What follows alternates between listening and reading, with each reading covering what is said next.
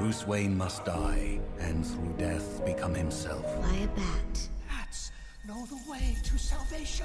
No! You are now one of us. You're still alive? Are you? I am Batman. Ladies and gentlemen.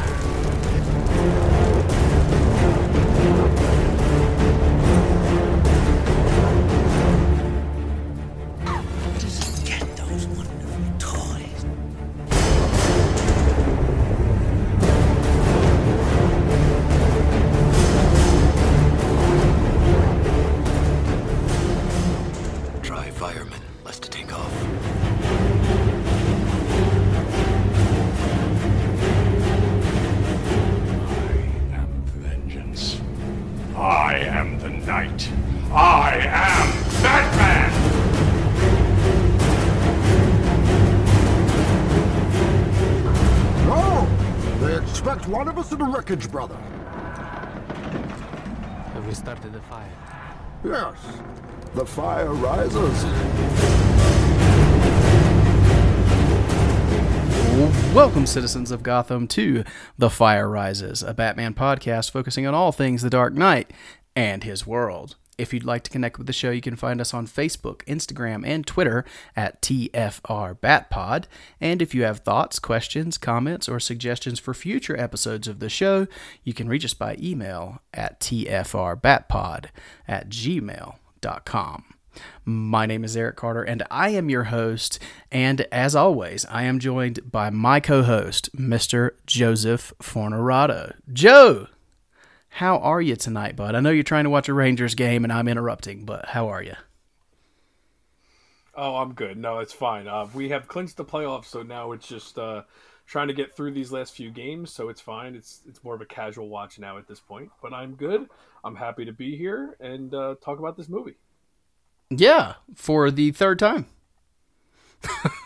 yeah, you know, it's um, I'm gonna try not to drop an f bomb for the first time on this episode. No. Yeah, for a little peek behind the curtain for everyone listening, um, this is our third attempt at recording this episode. Um, if there are two banes of the existence of podcasters, the biggest one is, of course, scheduling. And I would say, second, but not too far behind, is technical difficulties. And uh, I have had a, a slew of them this week.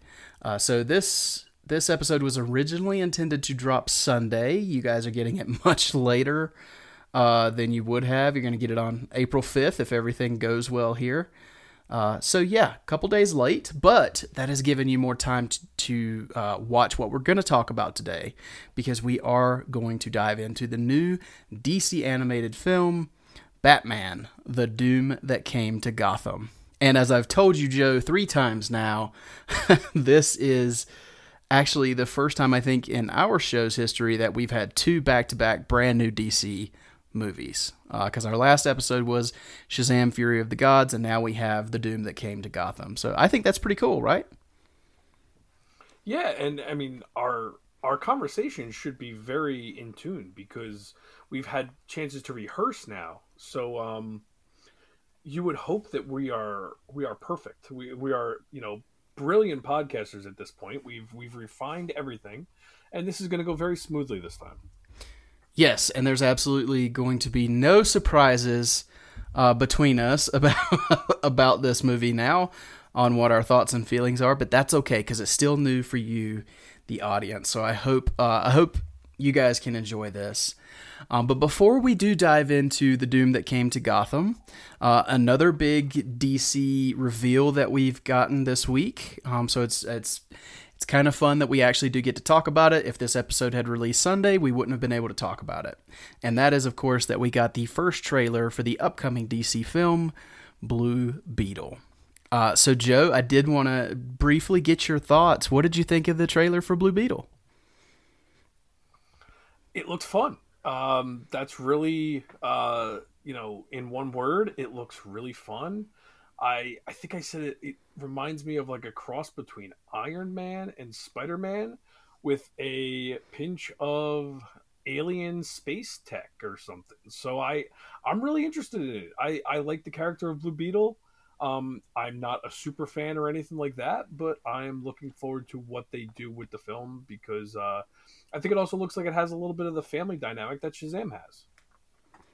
Yeah, absolutely. Which, uh, in my opinion, is the best parts of Shazam, is that family aspect to it. Um, of course, you know we all love the superhero elements, but I like the family dynamics, and it does look like Blue Beetle. Blue, I got really emphasis on that. Uh, it does look like Blue Beetle has a lot of that family environment and that and that fun to it. Uh, but it looks action packed, and I will say, um, so far as looking at this trailer, because I know this movie was originally intended to be a HBO Max original, and then they thought so much of the movie that they decided to elevate it to theatrical. And I'll tell you, just from looking at this trailer, I would not have ever been able to tell this was made for TV originally. I don't know how far they got into production uh, when it was supposed to be an HBO Max original, but man, the suit, the action that we see in the trailer, the effects, it looks very, very much like a cinematic budget. Uh, completely agree. And yeah, the suit. I I wonder if it it translates better because they did so much of it practically already, and the the CGI is just refining it, and Mm-hmm. they had time to add more of the budget to whatever CGI they had planned. Um, but I'm wondering if, like, as far as the action goes, there's going to be a lot of practical stuff, which is going to be really cool to see. Well, and one thing that you and I haven't discussed, but since since you said something about the suit, I did want to bring up because we, you and I have discussed the Spider-Man suits quite a bit because they make some amazing practical suits, but then they kind of layer them over with a CGI, you know, layering for the final product, and it does tend to give Spider-Man a little bit of a glossy look. And I didn't think they. I mean, the suit still looks very practical in the trailers for Blue Beetle. I don't know if that. Did you notice that? Um, well, I think it's again, it's like refining the suit. It's like um, filling in the cracks of the suit, maybe with the CGI. Where I've, I mean, I know you've heard me bitch about the Spider-Man suit for the last few years. I love the practical look of these Spider-Man suits, and I hate when they put this CGI, for lack of a better term, like this CGI gloss over it. And with Blue Beetle, I think it makes more sense because it is a again, it- seems like everything is like nanotech now, but it is like a nanotech suit basically. It's the the um Scarab is creating this suit, so it makes more sense for it to be like that. And I guess in the context of the new Spider-Man films, it makes sense. I just prefer the look of the the practical. But here, yeah, I it looks theatrical without a doubt. the The effects look great, and it's for a first trailer. The effects look great, so that's even more promising. So Abs- yeah, I'm yeah, because that's usually your to see what roughest look. do. Exactly. Yeah. Um, and one thing we can't fail to mention, and you actually brought this to my attention, um, the little cameos of Ted Kord's suit in the trailer, and also what was the other Blue Beetle's name? Um, So it's the original Blue Beetle from, and I got to give Andy credit for this because Andy's the one that told us who this was. Um, it's the original Blue Beetle suit from like the Golden Age, which wasn't even DC Comics. It was uh, Charlton. Charlton Comics, yes, the ones that were brought in at Crisis. So when Crisis happened, they brought those characters into DC continuity. I don't remember the character himself's name. It's not Ted Kord though. It was um Oh, we talked about it in the group chat the other day, and I can't remember. yeah, I don't remember his actual name. I'm sorry. I'll try to look it up real quick. But Yeah, either way, but it, it's nice that we, even if we don't get Ted Kord in the movie, which I think we may, I'm not sure yet, but it's nice to see I mean, those. they're at Kord Industries, Yeah. So they're getting those nods in. There's got to be something to um, Ted Kord. Like they, they have to, even if we don't see him in a flashback or something, he's going to be mentioned and he's going to play a big part. I would assume. I would assume so as well. Uh, but yeah, I'm I'm super excited for for Blue Beetle. It looks like a lot of fun. I think the trailer actually kicked up my excitement because you know I was happy we were getting it, but then I got this trailer and it just it looks it looks like a blast. So, but that is coming August 18th. So uh, you know we got Flash and then we have Blue Beetle. So we've got plenty of DC goodness this year. Uh, but speaking of Dan DC, Garrett. Just before we move on. Okay, yeah, Dan Garret. Thank you, thank you for looking that up. Um, Yeah. but yeah, speaking of new DC goodness, we do have a brand new DC animated film, and that's what we're here to talk about today. Um, I know a lot of people don't watch the the new animated films immediately, so of course we will talk about this movie in spoiler free fashion for a little while. And then we'll let you know when we're going to jump jump over that spoiler wall, and you'll be warned. So if you want to hop off and go watch the movie and then come back, you can. But we'll let you know in plenty of advance notice. Um, but yeah, Batman: The Doom That Came to Gotham. Uh, this came out last week now. Um, I can't remember the exact date. Uh, let's see. It was last Tuesday, wasn't it, Joe? So that would have been Yeah, it was last Tuesday. yeah, the 28th. So it came out March 28th. Um, this was an instant purchase for me because I really, really enjoyed the book, and we'll get into that a little more. Um, and Joe, I- I know that you had never read the book, but you read the book after watching the movie. Tell me a little bit about your decision making in that. Well, I had no preconceived notions going into this film at all. I had no prior knowledge to what the book was based on.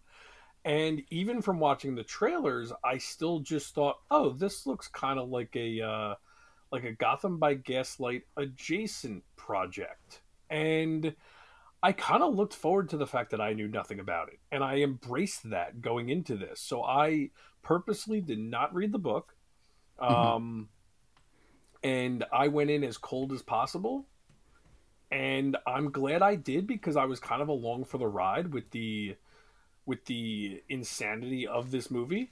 And even while we were watching the film, like I, I texted you and you I think you said something like you don't um do you like Lovecraft or are you familiar with Lovecraft? And I didn't even know what the heck you were talking about. Like that's how blind I was to this, you know, to the nature of Lovecraft. Like I, I didn't know anything about it, and so I I really loved the fact that I knew nothing about this, and it I think it made me enjoy the film that much more because I felt like I was in Batman's world, getting introduced to all this crazy stuff at the same points that Batman was when I was watching the movie. So that was really cool.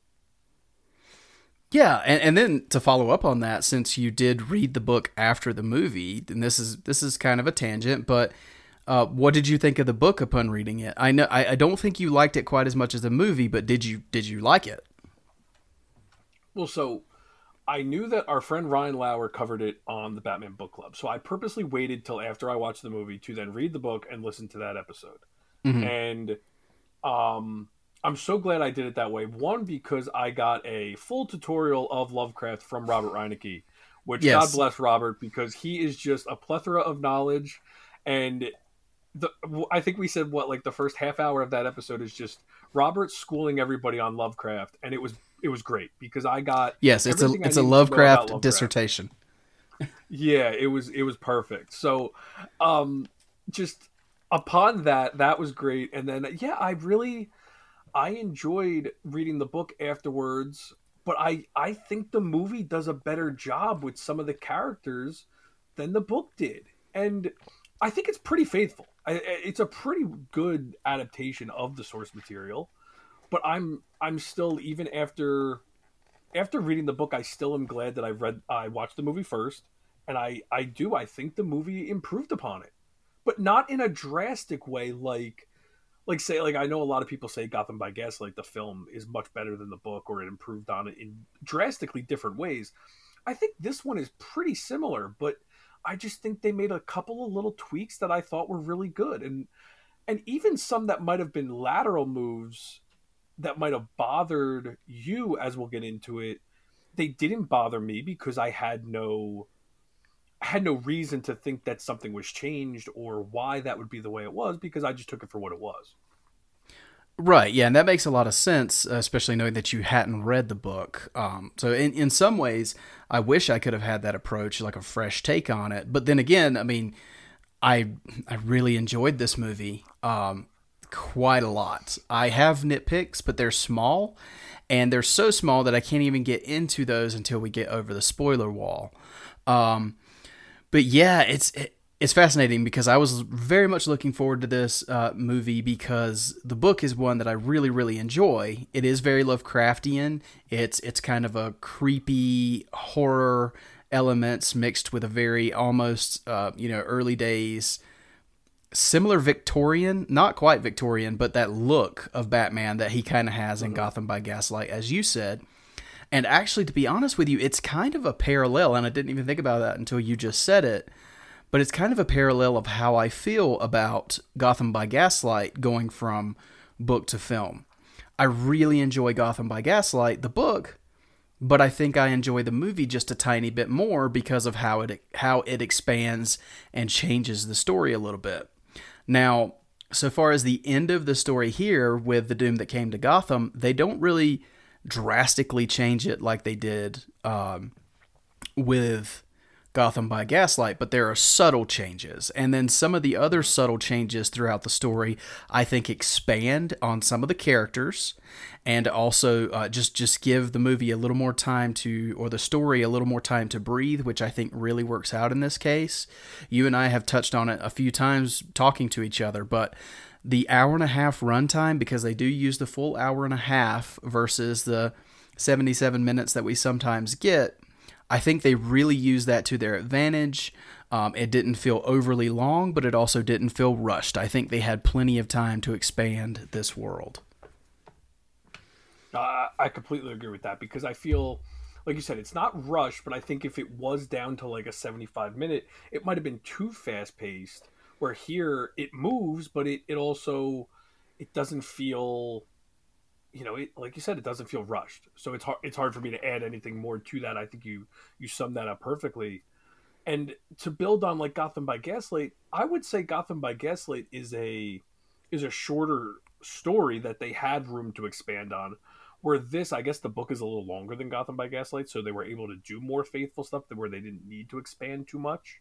mm-hmm. But I still think both are different ways to translate a story in great ways because I I mean we both love both versions of the films. Um Mm-hmm.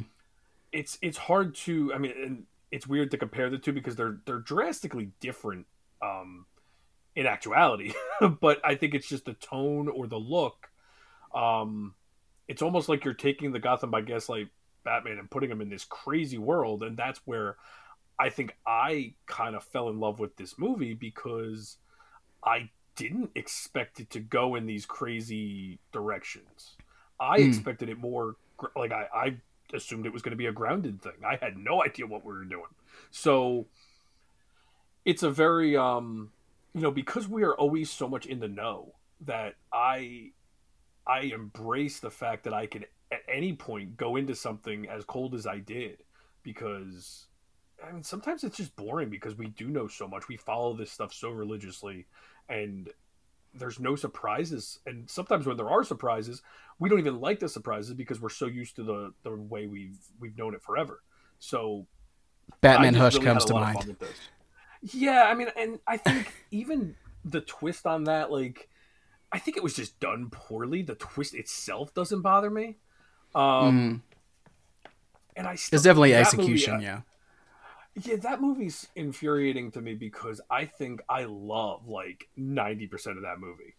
And mm-hmm. then it just kind of goes off the rails. So that one's, and I don't want to go on a tangent too much, but that one's really frustrating. I think the biggest comparison that we can make for this one is Ninja, Batman Ninja, because that's one that you can look at and say, okay, that one might not be for me. But I think I knew going into it how crazy that was going to be and I just kind of accepted it for what it was and watched it and was entertained, but I never really went back to it. Where this one, I had no idea how much this wasn't really going to be for me, so it almost like I tricked myself into it being for me while watching it because I was suspense. I mean, I was in suspense watching it. It was pretty mm-hmm. crazy. Well, yeah, and that was that, and th- that was the fascinating part for me. I was really hesitant over whether you were going to like this movie or not. In fact, I think I told you I don't know if you're going to like it. Um, I fully expected you to, after you finished it, tell me you, you disliked it, especially when you told me that uh, you were having a hard time staying awake that night. I know you were tired, but I you I think you even told me I might finish this tomorrow because I'm just I'm falling asleep. But then you told me you finished the whole thing and you told me you enjoyed it and I was honestly surprised. And that's the biggest shocker I have with this movie is seeing the different reactions from people I know. Because I've told you several times now I've seen people that really only prefer or mostly prefer a serious, grounded Batman. Uh, that I wouldn't expect to like this, that turned out loving this story. And then I've seen people who prefer the more comics, you know, fantastical Batman that don't like this movie. And I fully expected, you know, kind of reactions from some people like Batman Ninja, and it, I don't know. The reactions for this one are all over the place, but it, it's a good comparison. Even though I don't like Ninja, I see that comparison and I fully agree. It's weird because I I think this is less crazy than Batman Ninja because Batman Ninja is a different world. Where this I could see as a Batman world where it just kind of goes off the rails.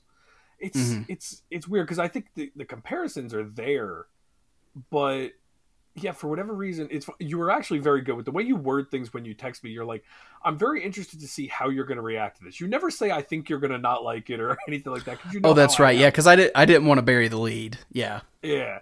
So, but yeah, I was.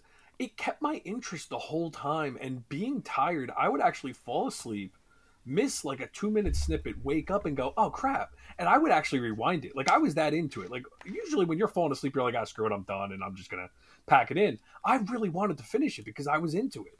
So that's a real good testament to how I feel about the way the film was made. Whether it's my thing or not, it, if a film can take a subject matter that you're not crazy about or have any knowledge of, but still keep your interest for 90 minutes or let's say 80 85 minutes for me until it goes like you know a little a little different at the end. But it got me to that point.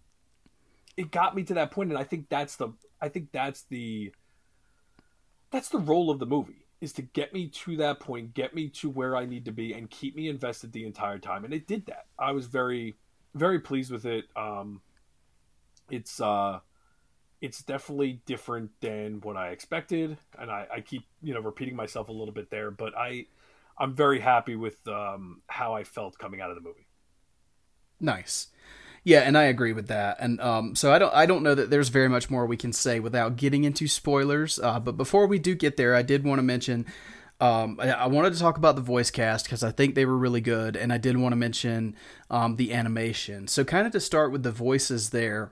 Um, and this is again, this is the third time Joe and I have talked about this. So, uh, but the the Batman voice by uh, David Giuntoli, I I think he did a wonderful job, and I was kind of pleasantly surprised because I have no knowledge of him. Uh, in fact, there there are some cast members that we do know, like uh, David Dastmalchian plays the Mister Freeze character, Grendon. Um, we've got John DiMaggio in here, who is a legacy character for DC, uh, coming back uh, he was Joker in Under the Red Hood. Here he's James Gordon. We've got Patrick Fabian as Harvey Dent, and just uh, Jason Marsden is in there as Dick Grayson. So we do know a couple of these names, but there were several that were unknown. But overall, I mean, what did you think of this jo- voice cast, Joe? Because I thought they did a, a, excellent job. They did, and the only other voice actor I knew was Brian George from Seinfeld fame. Um, yes, was Alfred, and he was great. Mm-hmm. So, yeah, it's um, I didn't look up any of the names prior to watching the movie, which is going to be a theme here. Like I really did nothing before watching this movie, so I I didn't know anyone, and I I love the fact that with these one-off movies that they do, and we'll get into the animation as well.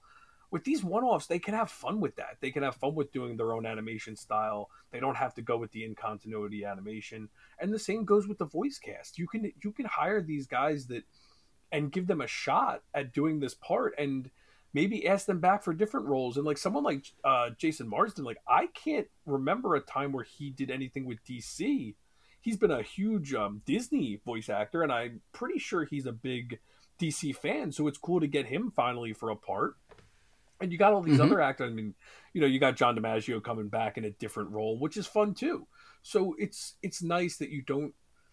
I like these one-offs. I like when something is different, something has its own flavor to it, um, as opposed to. And I still like the in continuity stuff. I think we were we were doing really well with. Uh, you know, Man of Tomorrow, and then we got Long Halloween, and you know, some of the other films that we've gotten recently have been really good. Uh, Legion of the Superheroes came out uh, not too long ago, so I like those. But I, I think these one-offs are important to keep going because you can tell different stories this way.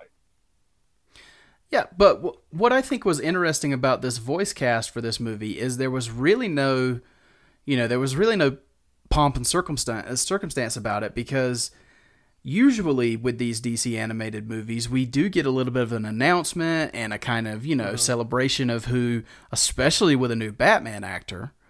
Um, but I feel like we did. I mean, re- most recently, you know, we had Jensen Ackles, and that was kind of big news. And then we got, you know, we had Anson Mount in Injustice, and that was kind of, you know, talked about quite a bit. And even going back to like Superman, Man of Tomorrow, Darren Criss and uh, Zachary Quinto, when they were announced, that was pretty heavily discussed. And I don't feel like this voice cast got any recognition at all leading up to this movie, at least in, in the normal way that we that we're used to seeing. No, you're right. Did and you I know- if that's because is it because he's not really a name? Like it just didn't get a lot of Maybe. traction because I'm not familiar with him at all.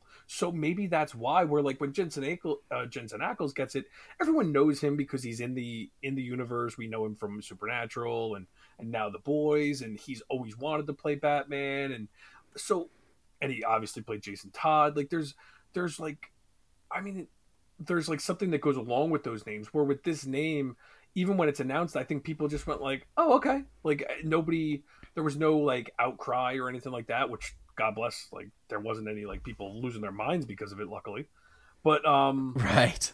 because you never know how people are going to react nowadays. But um, yeah, it just uh, it, it just kind of came and went, and people.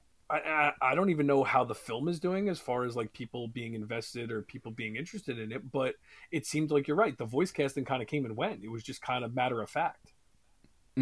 Yeah, exactly. But you know, give the props to this cast because I think they did a great job. Um, I also think the animators did a very good job on this movie. Uh, it's nice when you get the Elseworlds movies and the animation immediately differentiates themselves uh, from the in continuity movies that we have going.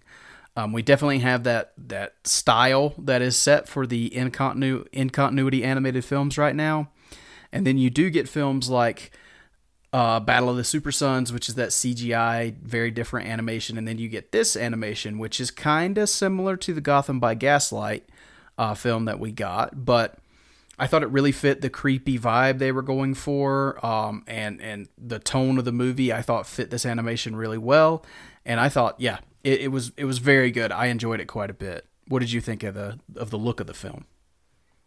Uh, same, yeah. It definitely had that vibe to it that Gotham by Gaslight had, but yeah, it it, it gives it that own flavor. Again, like it, it's it's differentiating it from the rest of the pack. And yeah, I don't really have anything else to add other than what you said. I I just again I I like when they can do their own thing with these. These one offs to me are very important because it allows them to tell stories that they wouldn't put into continuity and it lets them do their own thing and like a story like this like i this story was never on my radar so when you make a film like this it puts the book back on people's radar too which is cool Yeah, I agree. And, and you know, whenever I think about Gotham or the Doom that came to Gotham, I get uh, images in my head of kind of the um, the Mike Mignola covers and the Troy Nixey art that's inside the books, which is similar to Mignola style.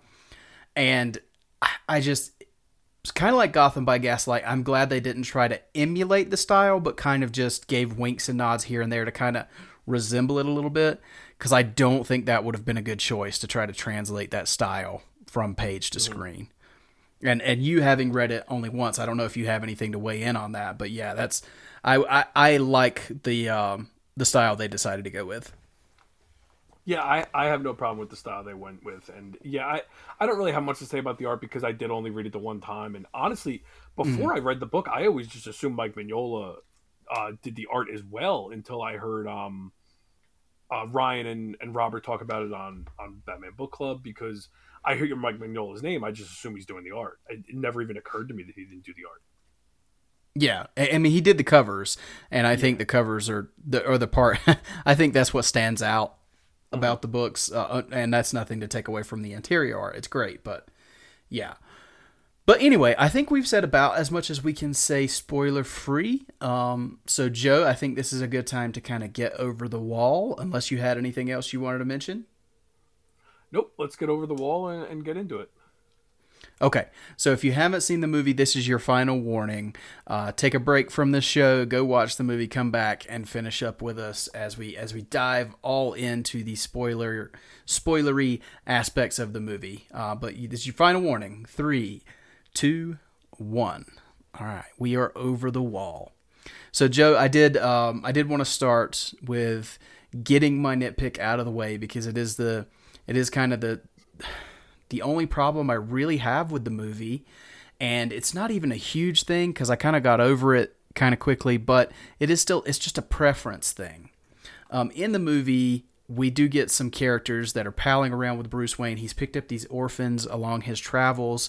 He's actually never been Batman before. He's on his way back to Gotham, and he is going to be entering his first and what turns out to be his final mission as Batman and he has these orphans with him. He has Dick Grayson, he has Kai Li, and he has um, oh man, I'm blanking. Um, Oh, Sanjay. Sanjay, yes, he has Sanjay with him as well. And in the book, it is Dick, Jason, and Tim.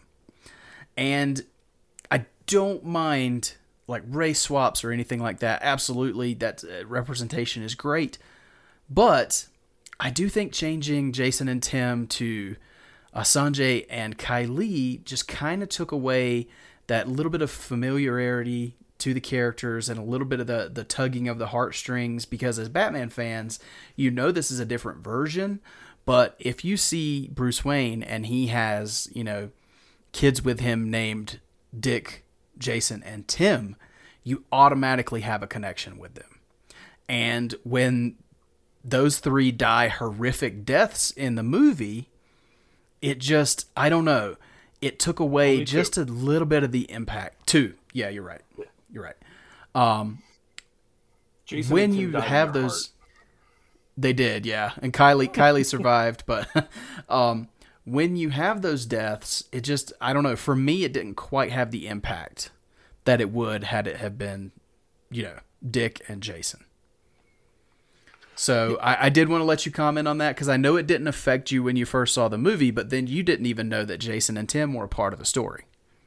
Yeah, and that's one of the advantages for me reading the book after because to me it made perfect sense for them to to change these characters and give them names that that fit with the story they were trying to tell where Bruce is picking these characters up in different parts of the world. So it made sense to give them different characterizations and I had no issues with it. I mean, Sanjay is clearly um Jason. It's their version of Jason and um Kylie Kane is an amalgamation in my eyes of Carrie Kelly and Cassandra Cain. They even go as far as calling her um, Carrie accidentally at one point. So they're or is, what was her name? Was her name Carrie? They accidentally called her Kelly at one point. I think that's what, what it was, maybe. Something like that, yeah. Um, so it didn't bother me at all. Um, especially since like, yeah, I guess if you're, if you know the characters as Tim and Dick, you're, I mean, Tim, J- and Jason, you're bringing that emotion that you have in context of the books and all that for when they do pass or, or when they're killed. But I, I didn't need that. I don't think in this film. It didn't bother me either way. Um, I have no issues with what they did, and I, I don't. I still felt their deaths. I mean, I, I it wasn't like it was a tearjerker or anything because they do die so early, but you feel it. You feel it as much as I think you're supposed to feel it in in the context of this film, and Mhm. I think you more feel it when when Dick finds uh, Sanjay. That's that's when I felt it the first time when he sees the body and then you know Dick is next. Like that that's pretty messed up how it's done that way. Um, and then I don't know if you want to get into um, as far as the other one change that I remember uh, questioning because I found it like, huh, why would they do that? Is Mr. Freeze is actually in the book. He is not named Grendon in the book. He is named Mr. Freeze. And so Mhm. clearly the character of Grendon is Mr. Freeze, but they don't name him that. So while I'm reading or while I'm watching the movie, I'm like, huh, like, okay. Or I guess it was while I was reading because that's when I, it hit me. I was like, all right, why would they change that? So I'm like, there has to be some significance to Grendon. So I looked it up, and Grendon is a pseudonym for um, H.P. Lovecraft's um, writing partner. Um, Mhm. His name was August W. Derleth or Stephen Grendon. So that was their way of paying homage to that person. And it's kind of almost like a, a Bill Finger, Bob Kane type of deal. And I don't know if it's that um, extreme, obviously, but we always hear about H.P. Lovecraft, and if this guy was involved in some form, I think it's smart for a Batman story to bring attention to a guy that probably doesn't get enough credit for stuff he brought to the table. So I found that interesting because clearly this guy was Mister Freeze, and um, I think this movie does a really good job of bringing the comic villains into the film. And uh, granted, it's from the book also, but I think they do a good job of bringing in the characters that uh, fit the world and, and what made sense to use. Yeah, I, I agree with that completely. Um, the Grendon personification that really wasn't a complaint for me. I mean, I knew they called him Freeze in the book, but and I didn't know anything about the the Grendon writing partner um, with H.P. Lovecraft. So you actually educated me on a little bit of Lovecraft. Had no idea that was a thing. Uh, so thank you for your hard hitting research, Joe. It's the only thing I know about Lovecraft that was not told to me by Robert Reinecke. So there you go. there you go. Um, so yeah, with with Freeze, I think the thing that stands out in the movie that you really don't need to be called, you don't need him to be called Freeze, is it's pretty obvious who they're homaging there. Like you know who that character is supposed to be. So that really wasn't a big complaint with uh, with me. But so, speaking of the characterizations of the villains, that was one of my favorite things about the story overall. I thought they did a fantastic job of taking the villains that we know from Batman's Rogues Gallery and really giving them a dark, like just twisted version of those characters. And I know that was one of the sticking points for you. One of the things that you talk, first talked about with me was how they personified the characters. Um, you know, you have this version of Poison Ivy, who's just body horror personified, the way she unfolds her body and things like that. And then, of course, Two Face, who maybe the, even worse than some of the versions we've seen before, maybe the most tragic version of Two Face ever. And then, of course, we get Killer Croc, and we get uh, Talia and Ra's al Ghul, who are kind of the primary big bads for the movie. So yeah, just with these twisted versions of the villains that we know and love. Joe, what did you think of that? Uh, yeah, Two Face is the one that really threw me for a loop. Um, and I was so clueless when you know when Poison Ivy touches him and he gets the little rash. Even at that point, I was kind of like, "Oh, that's interesting." Uh, where it goes from there was something else. Uh, he basically becomes the portal himself, or to the another dimension. Definitely a take on Two Face. Yes, uh, he's kind of the keeper of Hell's Door, but he is Hell's Door. So, and the, what an existence that is. Just you feel bad for the guy because, you know, in, in other versions, Harvey Dent already had a little bit of a bad side, or he was already leaning to that way just a tiny bit. Not this one. Harvey was just a good guy, and something horrible happened to him. And it, so that's why I say it might be the most tragic version we've ever gotten. Because, jeez. Yeah, I think you brought that up last time. Like, yeah, it's interesting that this is the only time I think Harvey Dent has a complete story without turning bad. It's pretty interesting. Like he he actually does, I guess, technically turn into Two Face here um, visually, but he's still a good person when he meets his demise. Mm-hmm. And it's a pretty pretty brutal demise. but um, Yes. yeah, on awful. top of on top of Two Face, and you got Poison Ivy, who's like, uh, I don't even know what was going on with Poison Ivy in this. Um, and then I think the most straightforward ones to me are Ra's and Talia. They fit the story definitely to a T. They they're Mhm. perfect, um, two perfect characters to lend to this, and I think you could see them doing this stuff in the traditional Batman world as well. Um, maybe in different contexts with what they're doing, but I think it it just fits brilliantly, and I I applaud them for picking the characters that fit because they could have just as easily shoehorned in a Joker story that made no sense or or a you know find a way to put Catwoman into this and and clutter it up. Like they didn't do that. They they picked the the villains that fit and they picked as many as they wanted to that fit the story. And I think that um, again another decision that they made that worked really well. Yeah, and to your point, I mean, they even could have. I mean, there's no way, in my opinion, to make like Riddler or Bane fit well into this world. It just doesn't. It just doesn't make sense. I think they were very meticulous in the characters they chose and the way they chose to personify them, and I think it works really well. Now, one of the one of the characters that is very much expanded on in the movie um, he's in the book, but he doesn't get near as much to do in the book. And I think this was one of the changes that I really, really enjoyed was the character uh, Oliver Queen, who in this version of of Mr. Queen is not a hero. He is not the Green Arrow. He is he's a playboy.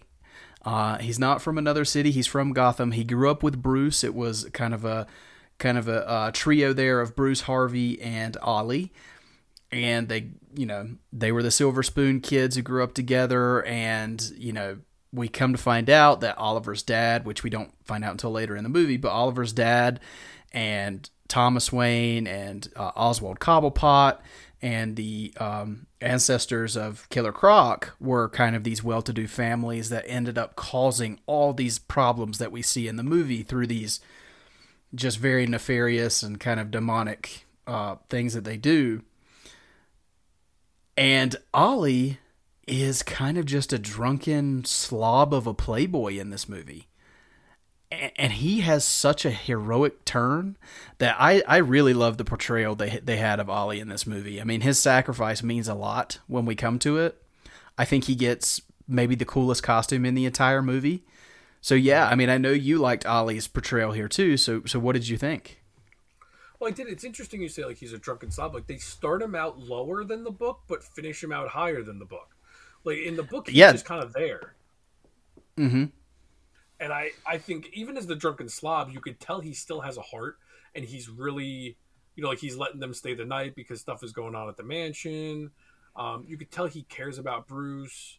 Uh, he he's a very entertaining character, and then yeah, he gets this great arc at the end where he gets this beautiful hero moment, and yeah, an awesome costume like a like a knight of the round table type of deal. I I personally love Ollie in this, and I, you could argue that like he's the one that kind of is the most out of place in this Batman story, but I think it's an interesting take on the character, and I think it it works fine. And he doesn't over he doesn't like take over the book. He doesn't you know overshadow anyone, but he he plays a part in this history of Gotham in this particular Gotham, and I think it works really well. And yeah, I, I definitely prefer what they did with him in the movie as to what because the book he's kind of a throwaway character. I, I want to say the history of the character is still there in the book. That's like he's there just to serve the plot, if I remember right in the book. Where here he has more to do. Yeah, he is very much just a you know a big name plot device in the book. Um, but yeah, I, I like that, and that's that's another thing I think they did well was they took a, a a story element from the book, and they needed I think they probably needed uh, you know a, a good expansion for runtime, and that was perfect. You know, sometimes that's not done so well. Here, I think they they did a great job with it because you really get an emotional attachment to Ollie in the movie, and then ultimately what happens to him is is just impactful. Um, but speaking of impactful, talking about we were talking about the families and and you know the the whole beginning of this was Oswald Cobblepot. We see him at the beginning of the movie, and we find out that he is part of several of these well-to-do families that kind of made this deal with the devil, and you know they have started us on this path that we come to at the end of the movie where Ra's is trying to open this portal to another dimension and release this uh, this Cthulhu monster onto our Earth, who is kind of a you know sentient evil creature, um, and the impact of the conversation between Bruce and Thomas Wayne, because we get this dream sequence where Thomas uh, actually talks to Bruce and explains everything to him, which, while being creepy at one point, is also, I think, pretty emotional and, and, and impactful. Um, so, what did you think of that with Thomas? They they don't dirty Thomas up as much as you know more recent things have, but there is kind of that slightly Thomas isn't as clean as we've seen him before kind of aspect. What do you think? Yeah, it's very similar to, and I don't want to say like they basically have their cake and eat it too, where they make Thomas an interesting character without completely dirtying him.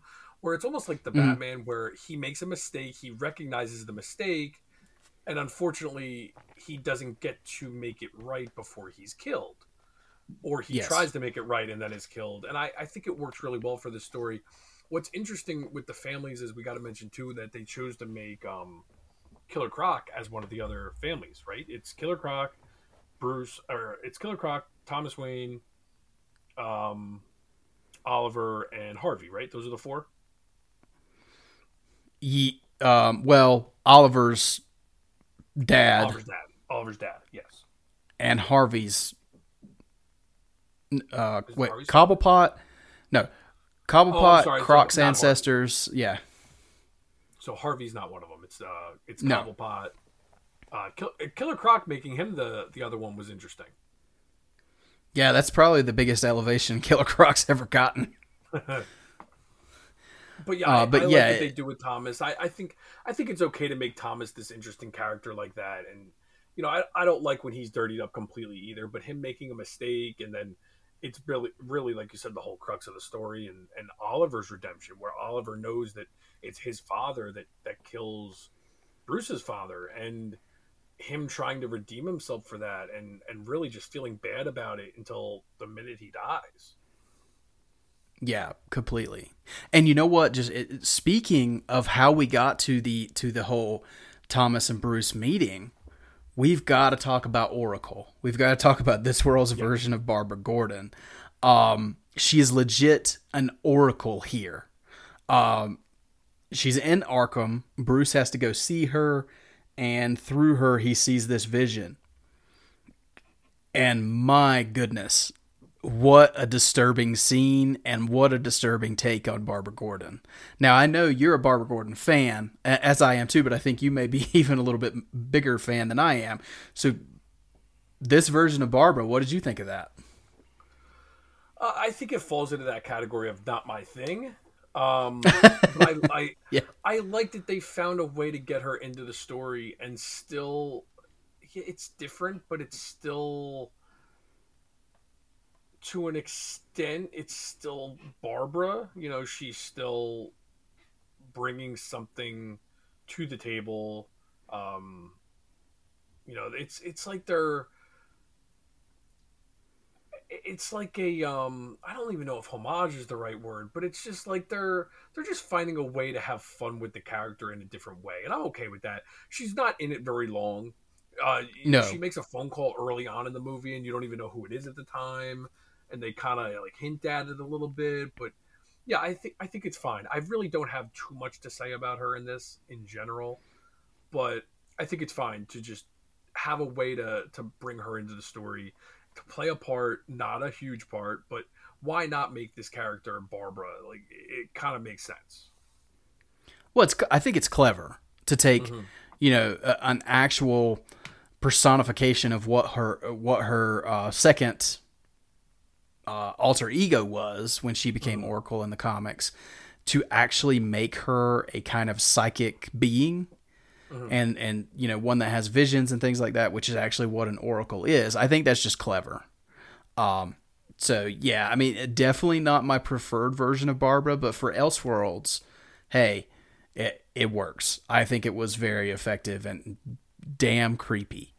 Um, but yeah, and and then speaking of kind of the, where we go from the Thomas Wayne thing, uh, you know, from that vision that he that Bruce has of Thomas, he has figured out what he has to do, and basically, he has to pay for the sins of his father and and his father's friends, and he has to take this all on himself and become something very different to be able to stop Ra's and Talia and this and this creature that they're trying to bring into our world, and he has to become a creature himself um, of course, with the help of Etrigan, we didn't mention Etrigan the demon is in this.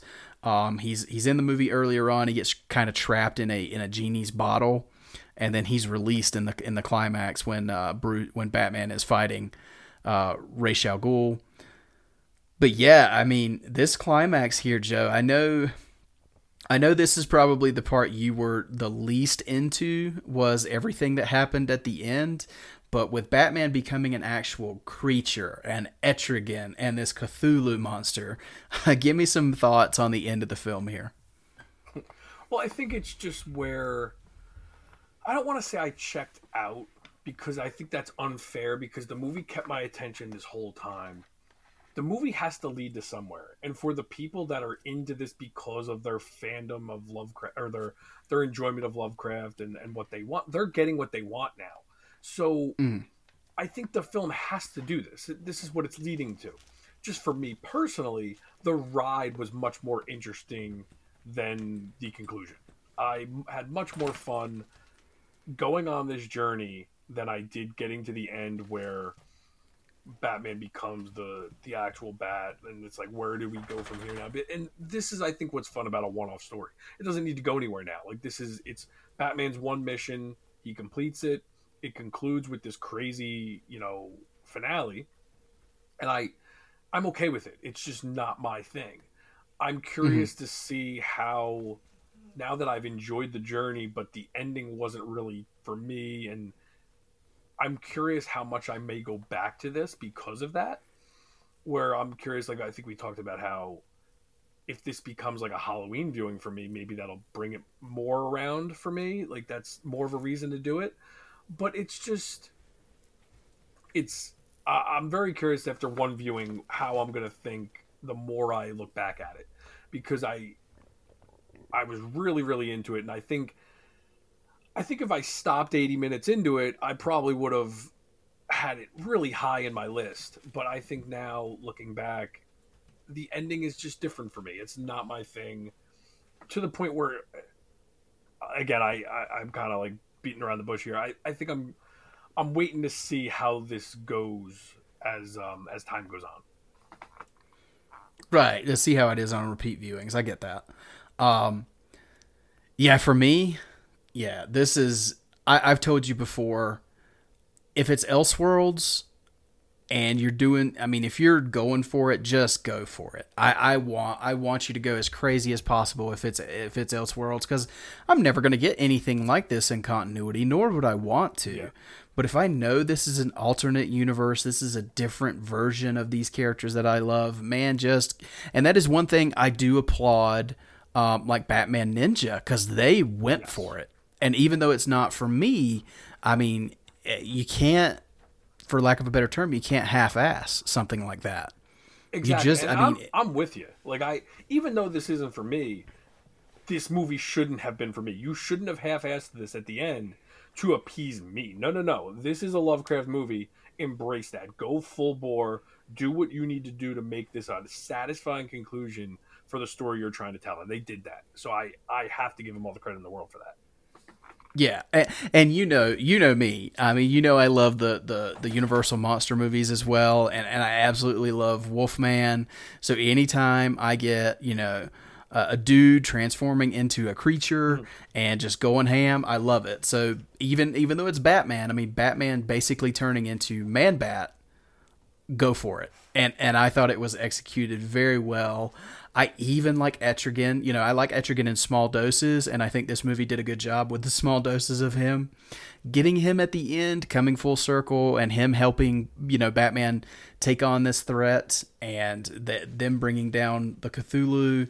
And then, yeah, even we even get hints at the end that Bruce is still out there, but he is, you know, now he's this bat creature, and he's the protector of Gotham hiding in the shadows. So he's still Batman. It's just a extremely different version.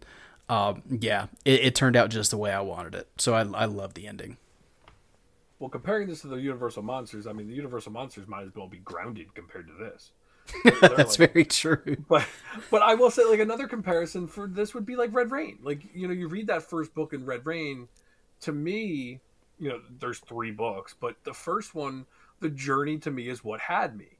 And then it gets to the mm-hmm. end, and I'm kind of like, oh, where do they go from here? And they go some places in the next two books, as we've come to find out. And it's it's still fun. They they find their way to do it, but I think it was never as good as that first, um, you know, the first book where uh, you're getting to that journey and here, I think it's the same way. Where I, I really enjoyed the ride. The ride was so much fun, but yeah, once it gets to that point, the mystery is over for me because it just got a little nuts. And again, it should have. I don't.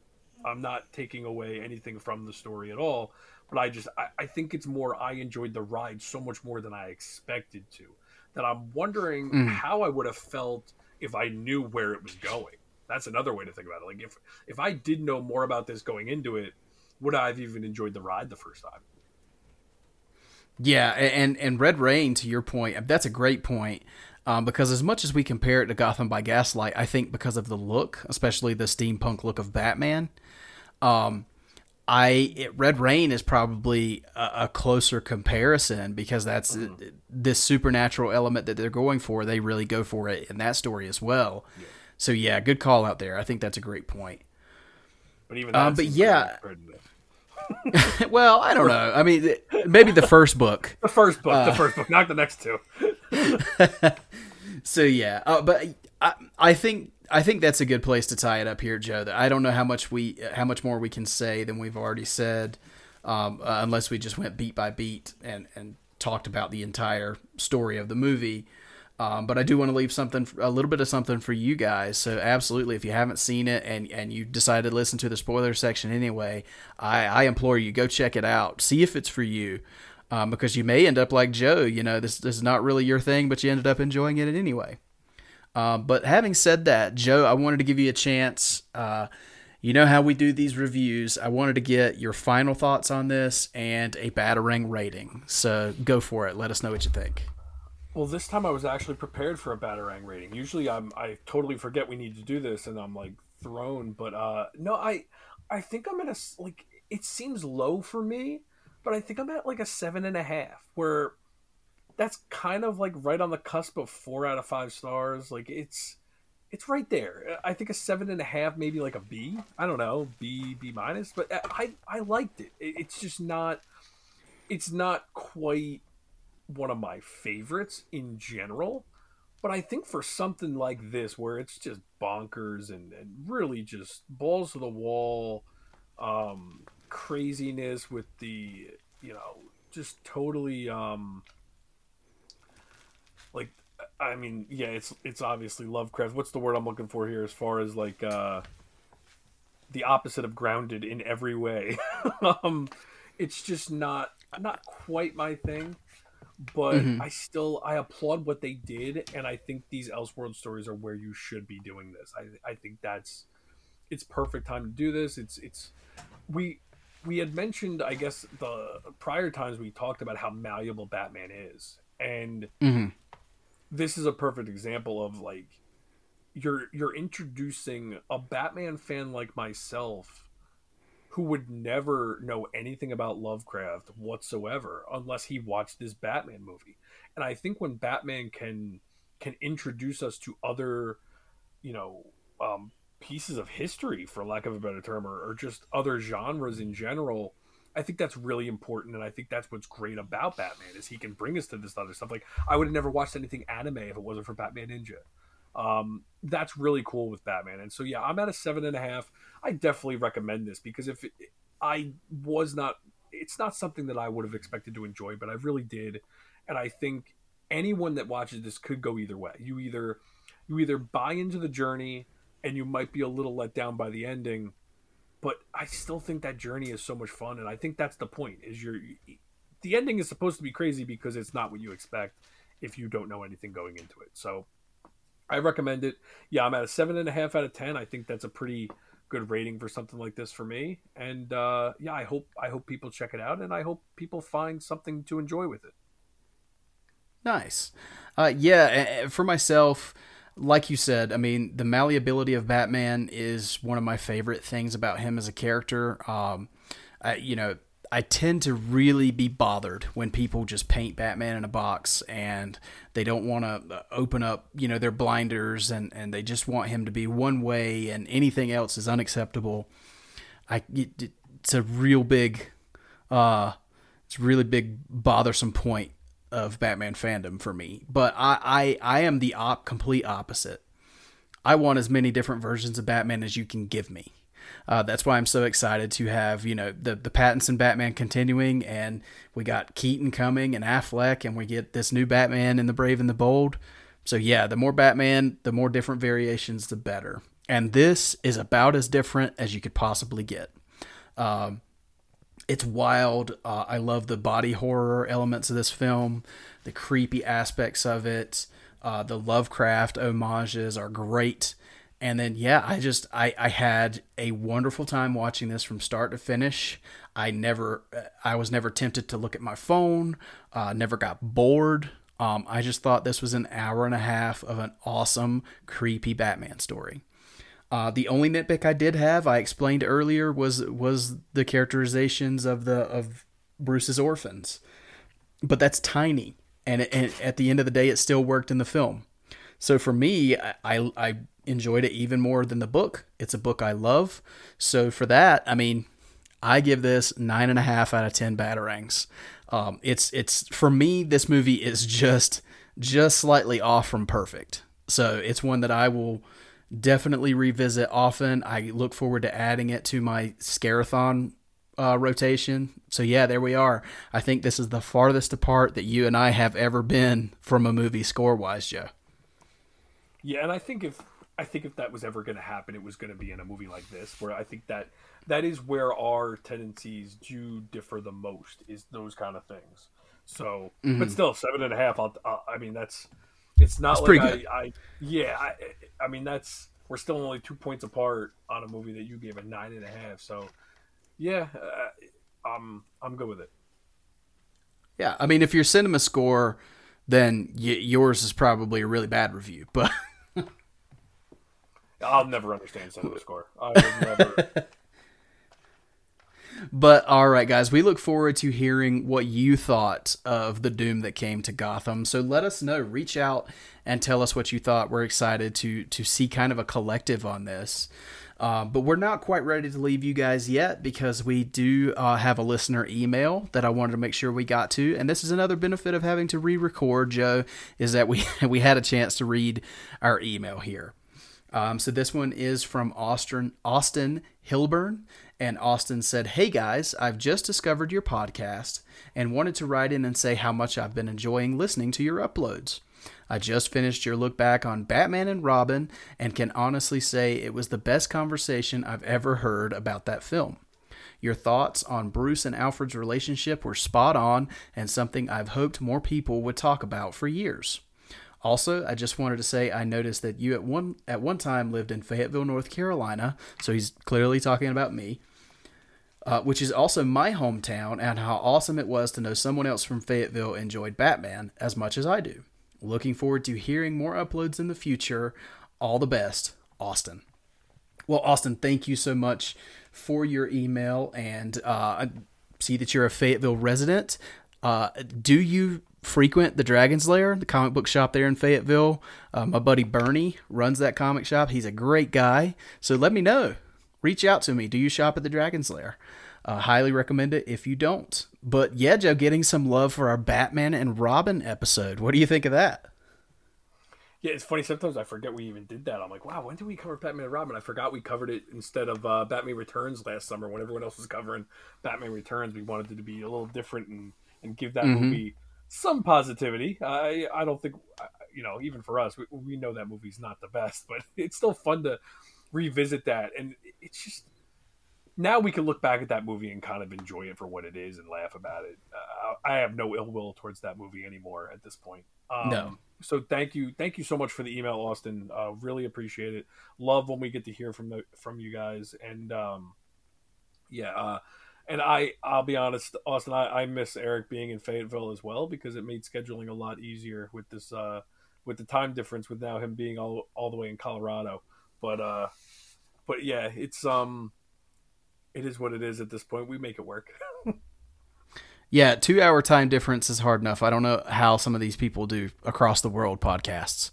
it's yeah, we're difficult. like right around. We always have to record right around like our dinner times, and it screws us up each way because we don't like doing the whole. uh Some of these guys record in like the middle of the night. I don't know how you guys do that. I, I don't want to be bothered with doing that, and so we we we make. Yeah, I like to sleep.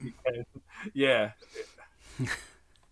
But yeah, thanks so much, Austin. We really appreciate appreciate you uh, reaching out, and we appreciate you becoming a listener. We hope we can we hope we can continue to uh, provide content you enjoy.